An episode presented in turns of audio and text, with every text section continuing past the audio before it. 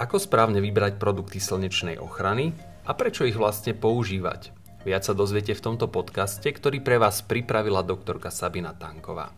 Piatkový podcast vám prináša značka Som farmaceut a spoločnosť Medart. www.somfarmaceut.sk tak, máme tu ďalší piatok a ja medzi nami vítam, alebo teda klasicky v našom eh, podcastovom štúdiu Medardu Sabinu Tankovú. Sabinka, ahoj. Ahojte, pekný deň. Aký máš piatok? krátky, takže výborne, som po službe, takže si môžem užiť predložený víkend. Takže sa tešíš na Áno. ďalší diel podcastu. Dneska sa budeme o čom rozprávať, alebo teda ja viem, o čom sa budeme rozprávať, ale skús to, skús to približiť našim poslucháčom. Ty. Ja si myslím, že už aj oni vedia z toho názvu určite, ako bol propagovaný a podľa mňa je to veľmi jednoducho predvídateľné, čomu sa budeme v tomto ročnom období venovať. Takže sú to opalovacie prípravky, s ktorým sa už určite v rámci tohto ročného obdobia stretli, či už nejaký príspevok na sociálnej sieti alebo nejaký odborný článok, ktorý na nich nejak vybehol. Takže porozprávame sa o ňom aj my. Ja ťa len doplním, že vlastne tento podcast je rozdelený do dvoch častí, a pretože tá téma je pomerne obsiahla, dá sa tam rozprávať naozaj, naozaj veľa, aj keď sa o tom hovorí vždycky každé leto, ale tak ako sa hovorí, že opakovane matka múdrosti. Dobre, v prvej časti tohto podcastu sa vlastne budeme baviť o tom, v prvom rade, prečo vlastne používať fotoprotekciu. Určite tam vyvratíme možno aj nejaký mýtus, a ako správne vybrať opalovací prípravok, ako ho správne použiť, aké odporúčania dať pri, pri tom aj vašim pacientom a zákazníkom a možno o nejakých nazvem to, že nežiaducich účinkoch opalovacích prípravkov alebo nejakých upozorneniach, ktoré sa toho týkajú. A v druhej časti podcastu, ktoré nájdete potom na e, ďalší piatok, sa budeme venovať e, nejakej ďalšej ochrane mimo opalovacích prípravkov, nejakým špecifickým skupinám, to znamená deti, tehotné, ľudia, ktorí majú nejakú problematickú pleť, napríklad ako aj akné, a nejakej následnej starostlivosti po opalovaní. Poďme na to a zodpovedzme si tú najzákladnejšiu otázku, ktorá už prebehla médiami, éterom asi miliónkrát, prečo teda vlastne používať fotoprotekciu a aké tie benefity to používanie tej protekcie, dajme tomu má, alebo čo možno, že zabráni. Uh-huh. Určite je dobre na začiatok si povedať, že vlastne to, m, proti čomu sa my chránime, alebo to, čo na nás slnko vlastne vyžaruje, sú hlavne dve druhy žiarenia. Je to UVA a UVB žiarenie. UVA žiarenie preniká do hĺbších vrstiev kože a vyvoláva na našej pokožke tzv. dlhodobé zmeny. Jedná sa jednak o nejakú stratu elasticity kože, dochádza k tvorbe a k prehlbovaniu vrások, dobre známy photoaging alebo predčasné starnutie kože a tento druh žiarenia je potom aj príčinou vzniku napríklad slnečnej alergie. Druhú Kategóriu vytvára práve to UVB žiarenie, ktoré je síce z väčšej miery vychytávané ozónovou vrstvou, ale to žiarenie je silnejšie a spôsobuje hlavne práve také tie krátkodobé zmeny, ktoré sú však veľmi citeľné a to je hlavne to dobre známe spálenie pokožky. Okrem týchto dvoch žiarení poznáme aj UVC žiarenie, ale ono je plne vychytávané práve tou ozónovou vrstvou, ale je toto najnebezpečnejšie žiarenie pre človeka. Našťastie sa nás to zatiaľ netýka vôbec. Obidve žiarenia, aj UVA, aj UVB žiarenie, spôsobuje poškodenia aj na úrovni kožných buniek. Dochádza k vzniku nejaký, dochádza ku rozvoju rôznych zmien alebo tzv. mutácií, ktoré potom následne majú vplyv aj na DNA buniek, čo môže viesť práve k nebezpečnej rakoviny kože. Takže hlavne z tohto dôvodu je veľmi dôležité aj používať práve tieto fotoprotektíva. Ale okrem práve takýchto, no ako sme sa teraz rozdelili práve tieto žiarenia, tak okrem toho druhu žiarenia si treba vždy dávať pozor aj na intenzitu žiarenia, na dĺžku expozície a samozrejme to podraždenie pokožky je vždy závislé aj od tej individuálnej citlivosti človeka voči žiareniu. Tie účinky, ktoré má UV žiarenie na našu pokožku, sa môžu rozdeľovať na akútne a na chronické. Tie akútne, to je práve tá akútna solárna dermatitída, čo je vlastne spálenie pokožky. Jedná sa o zápalovú reakciu kože na práve nejaké to neprimerané nadmerné vystavenie sa slnečnému žiareniu. Väčšinou sa tak prejavuje po 2 až 8 hodinách po expozícii a plne sa rozvinie do tých 24 hodín. Ja ti do toho rovno skočím a opýtam ano. sa jednu takú zásadnú vec, lebo ľudia častokrát používajú slovo úpal. Uh-huh. A podľa mňa je medzi tým, alebo nejaký presne definovaný rozdiel, že čo je nejaká dermatitida alebo inak na, mm-hmm. ľudovo nazvané spálenie a čo je to úpal, pretože ja mám za to, že úpal nemusí súvisieť vždycky len s tým, že mám začervenanú pokožku, ale dajme tomu, že som dehydratovaný, dochádza k nejakým ja neviem, zmenám ja neviem, v mhm. tlaku, nejakých iných proste hodnotách, že človek môže, dajme tomu, odpadnúť práve vplyvom toho, že je vyčerpaný, nazvem to, mm-hmm. že zo mhm. slnka Áno, presne tak. Tým ďalším účinkom práve toho žiarenia je úpal alebo aj prehriatie. Tam je tiež rozdiel v tom, že nakoľko je poškodená ako keby tá prirodzená termoregulácia a samozrejme spálenie a úpal nie je to isté. Pri tom úpale je, úpal sa niekedy môže vyskytovať práve aj bez nejakého predchádzajúceho spálenia sa.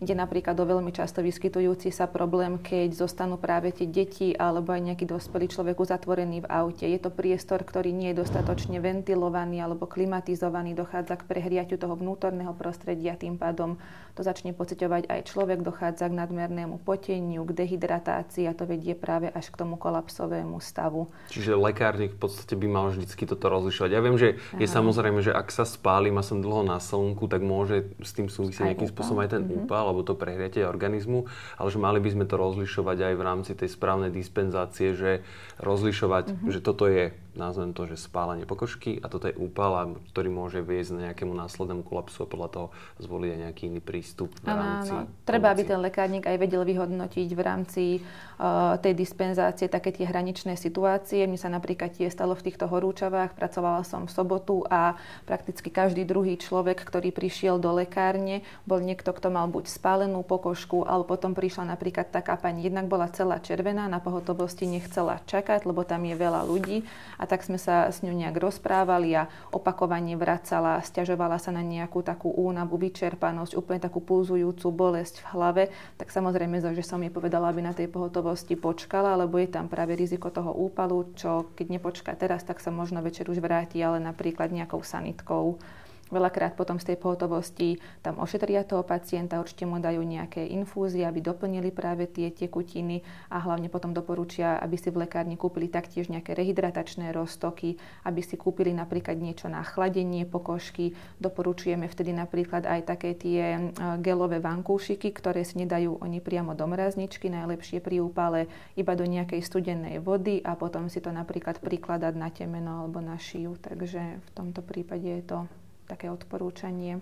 Rozumiem. Často možno otázkou, eh, ktorú, ktorá súvisí s našou prácou lekárnikov, eh, je aj to, že pri to, že expedície liekov, mm-hmm. na predpíše, to všetci poznáte, od antibiotík až, až proste po nejaké analgetika. Odporúčame pacientom, aby sa proste chránili pred slnkom, že tam môže byť nejaká fotosenzibilizácia.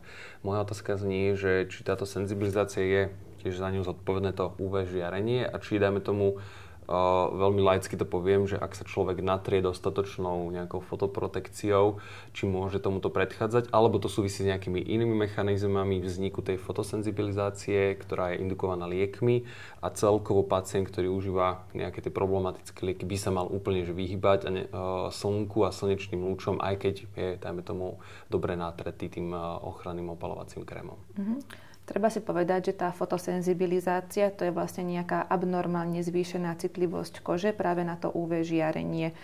Každý z nás je veľmi individuálny a to ako na tú, ako na tú kombináciu lieku so slnkom zareagujeme, tak nedá sa to veľmi jednoducho predvídať. Sú tie kategórie liekov, kedy treba dbať práve na tú zvýšenú ochranu. Určite, čo ja doporučujem, je používať hlavne práve tieto fotoprotektíva s čo najvyšším dostupným faktorom a keď je to možné, tak sa úplne vyvarovať tomu slnečnému žiareniu. Takže toto je taká najlepšia kombinácia. Človek môže vyskúšať a zistí, ale takto sa moc neodporúča tiež. A ako je to? No, viem, že možno troška skáčem, ale bavíme sa asi vždy o tom UVA, UVB mm-hmm. A častým ešte takým tým fenoménom je, že opalilo ma pod mrakom. Čo v tomto prípade, že ako možno o, reagovať aj na, že máme proste teraz je, leto je vonku. Te... Ako je to teda s tými mrakmi, s ochranou a možno prechádzaním toho žiarenia cez tieto mračná. Aj vtedy je potrebné, že dajme tomu, keď pocitovo sa c- máme pocit, že tá teplota je nižšie, mm-hmm. 28 stupňov je príjemne, je pod mrakom, je dôležité použiť aj v tomto prípade tú uh, fotoprotektívnu ochranu? Určite, že áno. Samozrejme, že či už nejaké oblaky, alebo keď sa hovorí, že napríklad človek jazdí v aute, predsa je tam napríklad aj nejaké sklo, alebo pri vode všetko takéto prepúšťa určitú intenzitu toho UV žiarenia. Niečo je zachytávané, ale nie je to v tej plnej miere. Takže prechádza UV žiarenie aj cez nejaké oblaky, aj cez nejaké tienidla, takže vždy je potrebná tá fotoprotektívna ochrana, keď ten človek je dlhodobo vystavovaný tomu slnečnému žiareniu. Keď len niekde prejdeš a nie si taký citlivý, tak to zvládneš aj bez toho opalovacieho prípravku. Rozumiem. Takže vlastne, ak to tak zhrniem, alebo generalizované odporúčanie celé leto používať fotoprotekciu. Áno, a na celú časť tela nezabúdať hlavne ani na hlavu, ktorá je tak, na tvár, ktorá je tak veľmi často vynechávaná. A to najčastejšia otázka, na ktorú sa obracajú možno pacienti, keď je taký nerozhodný alebo tomu nie úplne rozumie, ako si správne vybrať teda opalovací krém a moje nejaké podotázky, čo by mal lekárnik vedieť, čo by si mal, dajme tomu, všímať na daných prípravkoch, ktoré expeduje, čo by mal odporučiť pacientovi, uh, existujú mm-hmm. nejaké varianty opalovacích krémov, skús nám to nejako približiť. Mm-hmm, áno, tak určite, že ako rozpoznáme nejaký opalovací prípravok, tak to je práve to veľké označenie na tom prípravku SPF alebo Sun Protection Factor. Je to faktor slnečnej ochrany, ktorý nám vyjadruje mieru toho ochranného efektu fotoprotektívneho prípravku voči UVB žiareniu. Na trhu existujú dve skupiny takýchto fotoprotektívnych prípravkov a sú to tie, ktoré obsahujú tzv. fyzikálne alebo minerálne filtre. To sú tie dobre známe prípravky, po ktorých zostaneme celý biely, tak ťažko sa rozotierajú. Je to dané tým, že oni obsahujú ako aktívnu látku buď oxid zinočnatý alebo oxid titaničitý a tieto fotoprotektíva zostanú ako keby na povrchu kože, že nepenetrujú do nej a vytvárajú na nej akúsi fyzikálnu bariéru a ten mechanizmus účinku tej ochrany potom spočíva v tom, že oni ako keby odrážali alebo rozptilovali práve to UVB žiarenie. Druhú skupinu potom vytvárajú prípravky s obsahom chemických filtrov. Tie majú hlavne vďaka tomu alebo hlavne kvôli tomu, že oni penetrujú do tej kože, tam dochádza k ich aktivácii, tak majú aj vyšší alergizujúci potenciál a ich mechanizmus účinku spočíva v tom, že oni ako keby absorbovali vysoké intenzity UV žiarenia. Medzi také zložky, ktoré sú potom obsiahnuté v takýchto prípravkoch s obsahom chemických filtrov, patrí napríklad tinosorb, mexoril, alebo sú to potom nejaký avobenzón, alebo napríklad oktokrylén. Moja Čo taká otázka, prepáč, skočím ti zase do toho, uh, lebo to je také základné delenie, určite existuje nejaké zmiešané tieto prípravky. Um, dá sa nejako kvantifikovať len tak možno odhadom, keď si to možno, že študovala väčšina prípravkov aktuálne, ktoré sú dostupné v lekárni, také tie naj, to, že najpredávanejšie, tie sú postavené na akej báze, minerálnej alebo chemickej, alebo je to nejaký zmiešaný typ? Je to hlavne ten zmiešaný typ, takže viac sa vyskytujú tie zmiešané.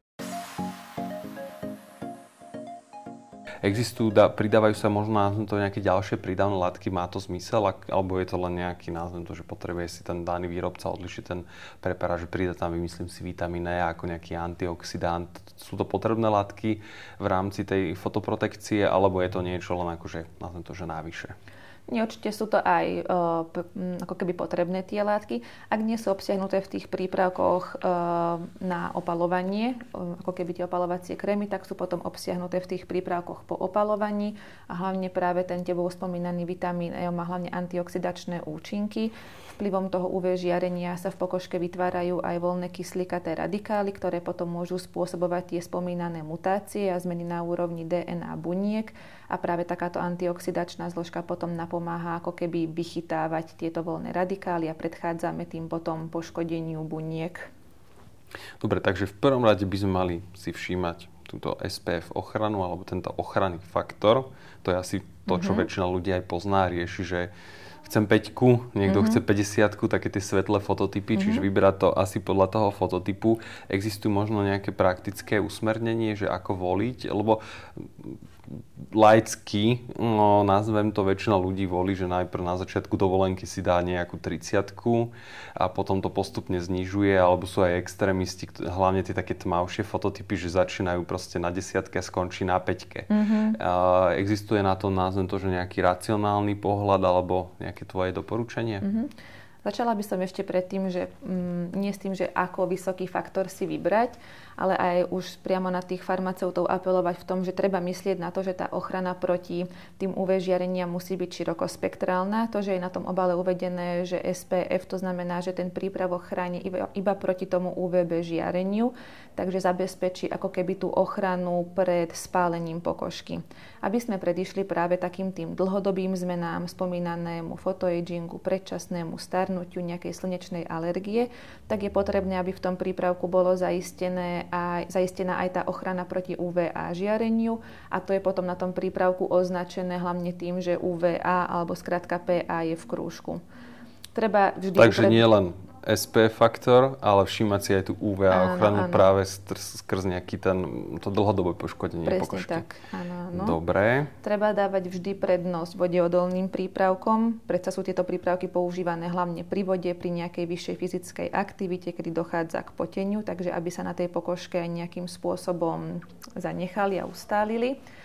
Potom sa volia takéto prípravky podľa typu pleti. Tomuto sa budeme venovať v tej druhej časti podcastu, že ten trh je už natoľko ako keby vyšperkovaný, že myslí aj na rôzne kategórie ľudí s problémami pleti. A samozrejme tá voľba toho SPF sa odráža aj od tej individuálnej citlivosti pacienta na to slnečné žiarenie, to je ten dobre známy fototyp. A od tohto sa potom odráža to, že aký vysoký faktor by si ten človek mal zvoliť. Väčšina dermatológov, čo som aj čítala, odporúča vždy používať najmenší ochranný faktor, aspoň 30 v tých našich, v tom našom podnebi. Áno, mm-hmm. áno, áno. No a potom samozrejme je možnosť v rámci nejakej dovolenky alebo nejakej reaplikácie využiť faktor ako keby s tou nižšou ochranou, ale vždy od tej 30 začínať a tie nižšie ochrany by potom používané ani byť veľmi nemali. To je už potom, keď tak pre tých pacientov s tým väčším fototypom, ktorí sú takí hnedí, kde vlastne tá obranná reakcia tej kože, to snednutie je už na takej vyššej úrovni. No to som sa presne chcel práve opýtať, že toto nie je aj jeden z tých mýtov, že ak som teda hnedý, tak môžem voliť automaticky nižšie prípravky, alebo ako je to potom možno aj vo vzťahu k tomu dlhodobému starnutiu, že na jednej strane mám viacej pigmentu, chránim mm-hmm. sa možno pred tým UVB žiarením, ale vo vzťahu hlavne k tomu UVA a k nejakým dlhodobým zmenám, mm-hmm. to znamená, že starnutie pokožky, karcinóm no, robia alebo inak sa to ešte pýtam, robia dobre ľudia, ktorí sú tmavší, že používajú nižšie faktory? Tým nižším faktorom ale nemyslím nejaký faktor 5. To je podľa mňa niečo, čo by na trhu ani nemalo byť, lebo je to úplne niečo nepodstatné, nezabezpečí to žiadnu ochranu. Skôr som myslela tak, že tie faktory 20-25, to pre tých vlastne pacientov s takým tým väčším pigmentom uh, je viac vhodné než napríklad pre tých svetlejších, s tým, že musia ale myslieť aj na tú ochranu po opalovaní, kde zabrania napríklad, alebo keby spomalia práve to predčasné starnutie pokožky s tým, že ošetrujú pokožku aj po opalovaní, že treba sa na to pozrieť tak globálnejšie. Čiže mali by sme také odporúčania ľudí, ľudí ktorí majú takéto sebavedomie pri tom opalovaní, mm-hmm. že ja som ten hnedý typ, ja sa rýchlo zhnednem, ja som v podstate, na to, že mm-hmm. safe, alebo teda v bezpečí, upozorniť aj z pohľadu toho lekárnika, mm-hmm. že uh, netreba to podceňovať, túto ochranu, treba im odporúčať možno aj tie vyššie uh, ochranné prostriedky a nezabudnú aj na tú ochranu po opalovaní. Lebo len toto je dosť častý problém, mm. lebo keď som prirodzene nejaký svetlý typ alebo nejaký blondiak, mm. ríšaví ľudia, pehatí, ktorí vedia, že automaticky idú na raka mm. alebo teda do červená, tak tí sú zvyčajne tí zodpovednejší a, a práve lekárnik by mal myslieť aj na ochranu pokožky práve u týchto tmavších ľudí, Áno. alebo teda ľudí, ktorí majú vyššiu tvorbu toho pigmentu. Ako hovorím, že aj lekári, práve tí dermatológovia pod 30 neodporúčajú nikomu. Práve používať tieto, akože 30 faktor neodporúčajú nikomu, ani tým pacientom s tým tmavším pigmentom, čo sa týka tej prvej aplikácii. Tie prípravky, čo majú 15, 20, 25 faktor, sú potom vhodné na tú reaplikáciu. Kedy už došlo napríklad k tomu, že pacient sa napríklad natrel tou 30 došlo k vlastne k nejakému opalovaniu, k vystavovaniu slnečnému žiareniu a po tých dvoch hodinách, čo sa odporúča prípravok si vlastne znova nanášať, je napríklad vhodné už použiť nejaký nižší faktor alebo napríklad po pár dňoch už, ktoré strávil napríklad na tom slnku, že už ten pigment sa vytvoril, tak je možné používať aj tieto nižšie, ale tiež to treba zvážiť od toho fototypu človeka, od tej individuálnej citlivosti. Uh-huh. Myslím, že zaujímavé veci uh-huh. a hlavne praktické. Áno, ešte čo by som dodala predtým, než ukončíš aj túto, uh, túto našu časť, je, že treba myslieť aj na ten UV index, lebo vždy je to závislé aj od toho miesta, na ktoré vlastne človek ide a kde ten prípravok chce používať. Väčšinou sa odporúča, že od hodnoty UV indexu, čo hlásia každý večer v počasí, aká je hodnota UV indexu potom na ďalší deň, tak na Slovensku sa pohybuje v rozmedzi od 0 po 9 a od hodnoty 5 by sa už mala fotoprotekcia vždy používať. Pričom pre takéto zrovnanie UV index v nejakých tropických krajinách sa pohybuje v rozmedzi od 15 po 16 nejaký priemerný deň, kedy tie teploty ešte neatakujú ani nejaké tie najvyššie hranice. A ten UV index nám práve ukazuje na to, že aká silná je tá intenzita toho UV žiarenia.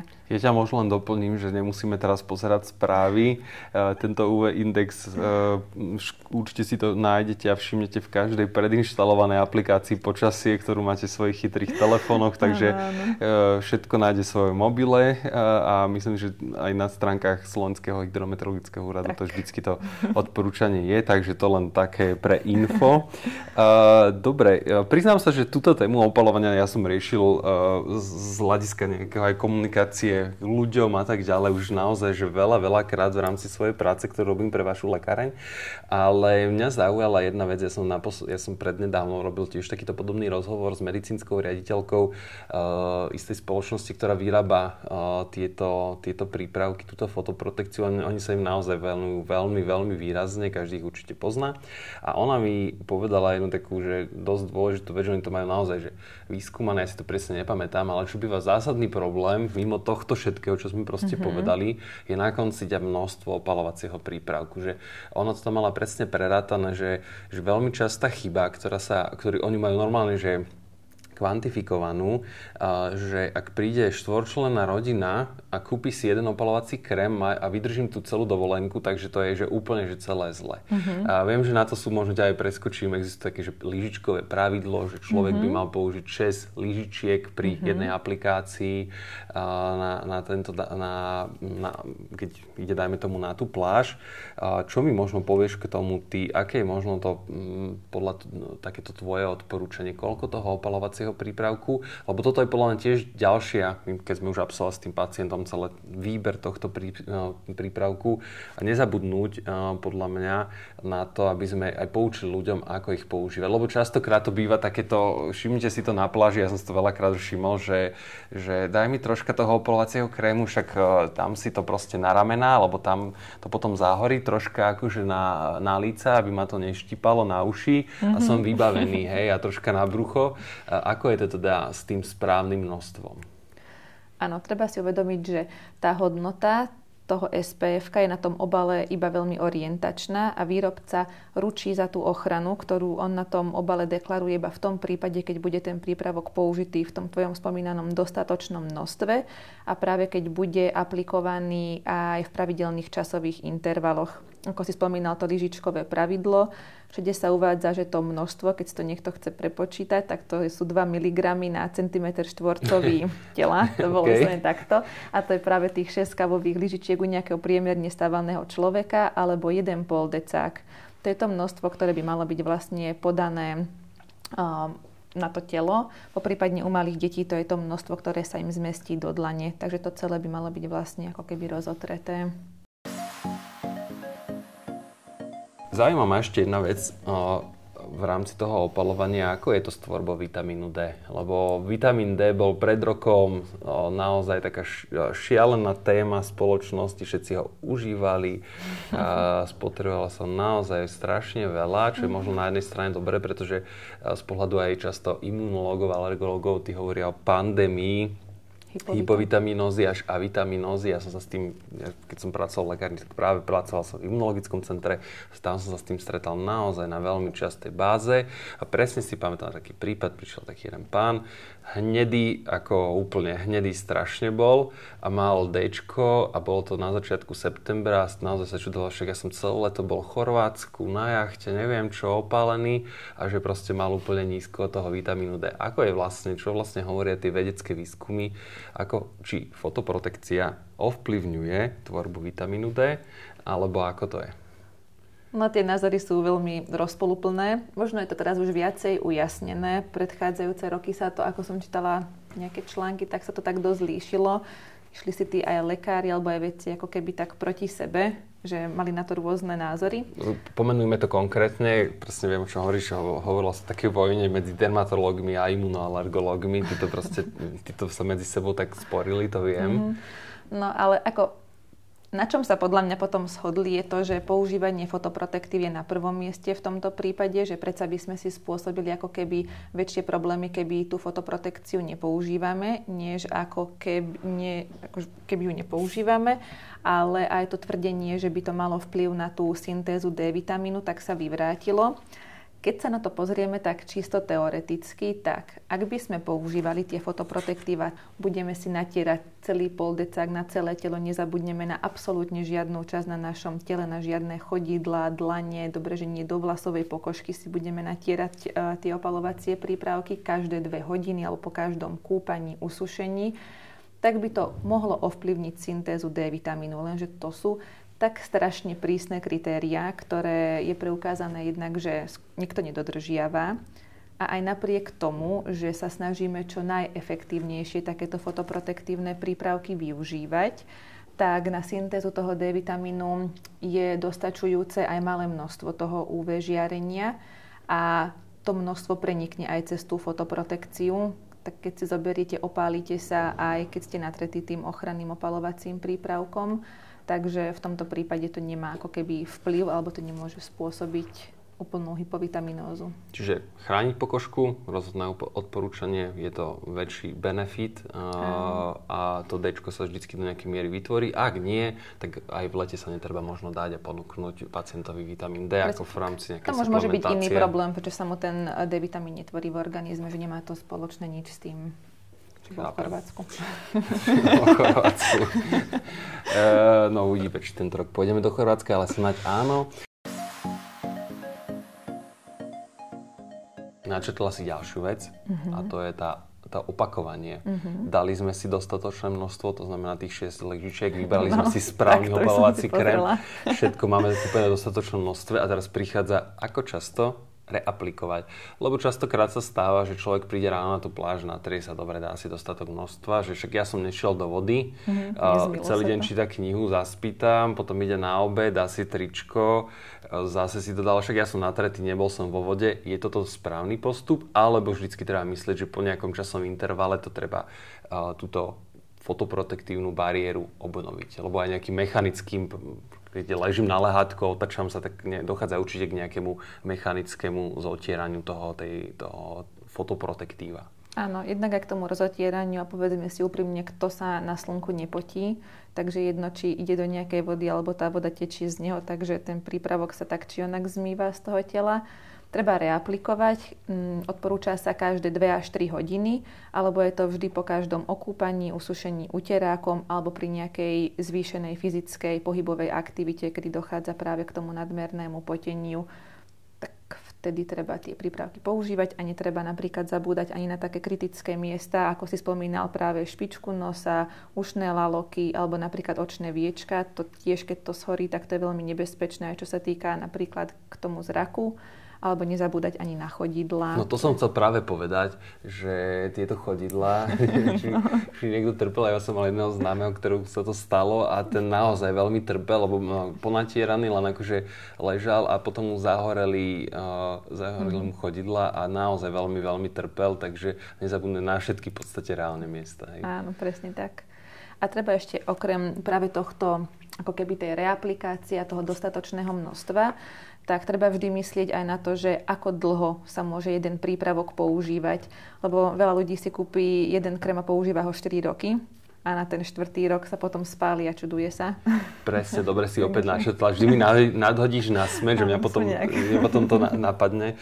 Presne vravila aj tá pani medicínska riaditeľka tej danej spoločnosti, že častý problém a na to vyslovne upozorňovala, že z tej predchádzajúcej sezóny, že oni väčšinou vždycky vyrábajú tie fotoprotektíva čerstvé, mm-hmm. niekde do zásoby, lebo ono prirodzeným spôsobom dochádza k nejakému úbytku tých vlastností a že jej odporúčanie je, že každý rok proste nepoužívať tie z predošlého roka, aj keď som to neminul, lebo vtedy tá firma nie je schopná ako keby to úplne garantovať, ale vždy je lepšie si proste kúpiť na tú novú sezónu nový prípravok čerstvý. Ano. Si to zaopatria tí výrobcovia aj tým, že na tom obale veľakrát ľudia ani nevidia nejaký dátum použiteľnosti, ale je to práve 6 mesiacov od otvorenia, 12 mesiacov od otvorenia, lebo predsa ten prípravok s nami cestuje, je vystavovaný slnečnému žiareniu, je v kyslíku, oxidácii.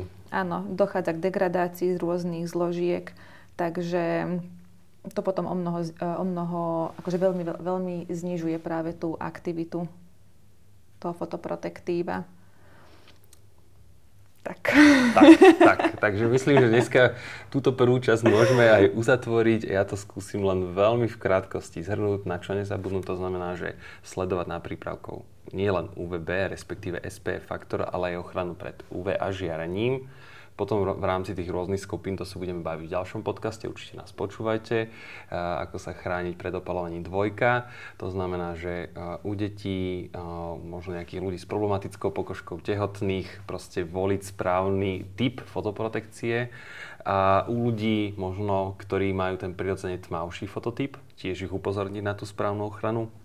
Na začiatku 30 a potom nejakú aplikáciu. No, mm. nejakú 20 plus tú ochranu po opalovaní, čiže takéto neznamená, že čím som hnečí, tým mám byť akože viacej odvážny, že vždy si tú uh, pokožku musím chrániť a hlavne možno myslieť aj na to dlhodobé proste to starnutie pokožky a nejakú, nejaké to, tú zbytočné, aby sme si tú pokožku netrápili práve u týchto ľudí, ktorí sú tmavší. No a v neposlednom rade množstvo, to znamená 6 lyžičiek aspoň, správne rozotrieť na všetky časti tela, opakovať to možno po nejakých 2-3 hodinách, respektíve ako náhle človek vyjde z bazéna, osuší sa, spotí sa nejaká aktivita a, a hlavne v neposlednom rade chrániť sa celé leto. Presne tak. Tak, dobre, Sabinka, ja ti veľmi pekne ďakujem za túto prvú časť a my sa budeme spolu počuť v časti druhej, takže nezabudnite sledovať stránku somfarmaceut.sk. Áno, ďakujem veľmi pekne. Pekný deň. Ahojte.